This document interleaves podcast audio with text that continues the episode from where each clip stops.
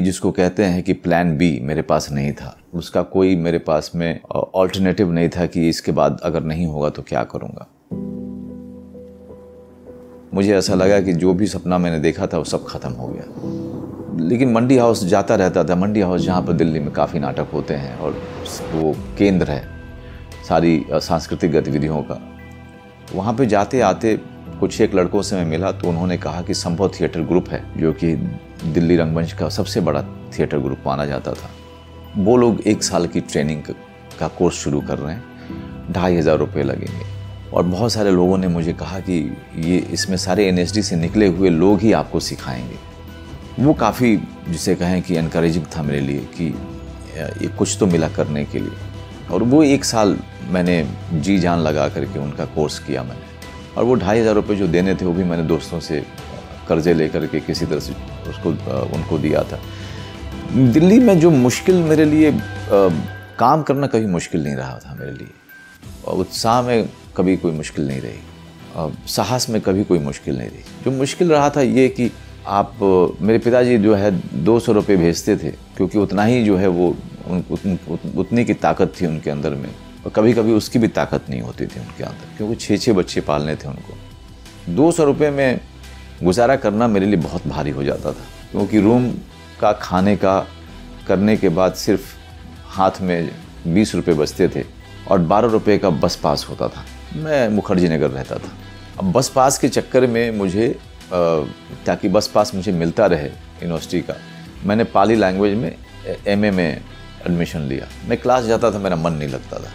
क्योंकि मेरे दिमाग में हर हर तरीके से ये था कि ग्रेजुएट करने के बाद अब मैं सिर्फ़ अभिनय करूँगा। लेकिन बस पास के चक्कर में उसमें एडमिशन ले लिया था मैंने।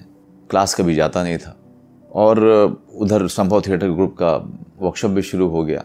तो एक तरह से समझिए कि मैंने पाली लैंग्वेज को बीच में तिलांजलि दे दी। और कुछ लोगों के साथ मैं मंडी हाउस के पास ही रहने लगा था। लेकिन वो तीन सौ पैंसठ दिन जो थे मेरे, संभव थिएटर ग्रुप का जो पूरा वर्कशॉप था उसने मेरे लिए जो है एक मतलब आशीर्वाद के रूप में आया था। वो तीन सौ पैंसठ दिन में मैंने उनके साथ तीन चार नाटक किए और सारे दिग्गज दिग्गज निर्देशकों के साथ।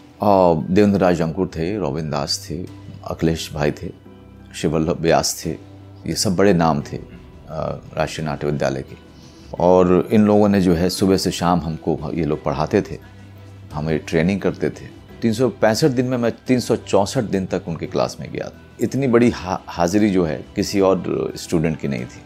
और मुझे जो है काफ़ी पसंद भी किया जाने लगा। और ये जो निर्देशक थे ये जो टीचर थे इनकी हौसला अफजाई या इनके इनकी बातचीत मेरे बारे में जो मंडी हाउस में होने लगी इनके इनके इनके ज़रिए उसने मुझे काफ़ी मशहूर किया मंडी हाउस में।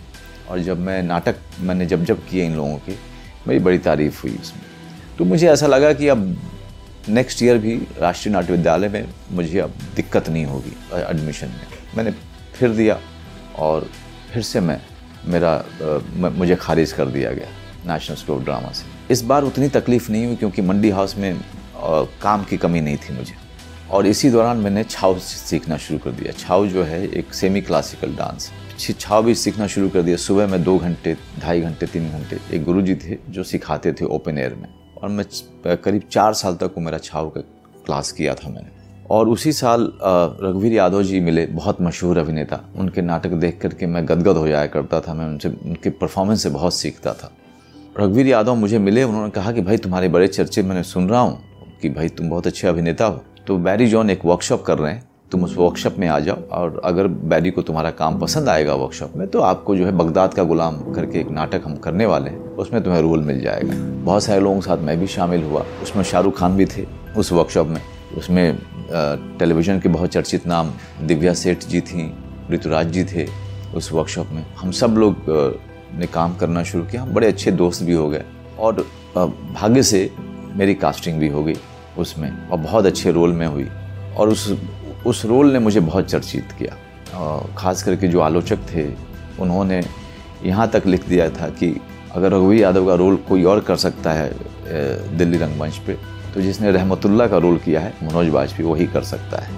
ये अपने आप में बहुत बड़ा कॉम्प्लीमेंट था, क्योंकि मेरे मेरे लिए रघुवीर यादव से बड़ा एक्टर उसमें कोई था नहीं। और मैं लगातार काम करते हुए उनसे सीख सीख ही रहा था, और मुझे उस तरह का एक्टर बनना था। तो रघु भाई को देख करके, उनके संगत से बहुत कुछ सीखा मैंने। और बैरी जॉन ने मुझे मेरे काम से खुश होकर के, मेरी लगन से खुश होकर के बारह सौ रुपये पे मुझे थिएटर एक्शन ग्रुप में रख लिया महीने पे। उसमें मेरा काम ये था कि उनको सारे वर्कशॉप्स में सारे वर्कशॉप्स का को संचालन करना, बच्चों को सिखाना। और बैरी ने मुझे ये वादा किया कि तुम नेशनल स्कूल ऑफ़ ड्रामा के लिए अब कोशिश मत करो, मैं खुद सिखाऊँगा तुमको। ये मेरी ज़िम्मेदारी है कि मैं तुमको थिएटर सिखाऊँ। फिर बैरी जॉन मुझे बहुत सारी किताबें दिया करते थे। जैसे शमसुल इस्लाम शुरू के दिनों में किया करते थे वो मुझे किताबें देते थे मेरी मेरी उर्दू सही करते थे शमसुल इस्लाम। वैसे ही बैरी जॉन मुझे इंग्लिश सिखाने लगे जिसकी चाहत मेरे अंदर में बहुत ज़्यादा थी। क्योंकि मुझे इतना पता था कि अगर आप अंग्रेज़ी नहीं सीखेंगे तो इस बड़े शहर में आप आगे नहीं बढ़ पाएँगे। क्योंकि बड़े शहरों का एक चलन है कि हिंदी तो हिंदी में आप काम तो करते हैं, लेकिन आपको अंग्रेज़ी भी बखूबी आनी चाहिए अगर आपको आगे बढ़ना है तो। ये मैं जानता था।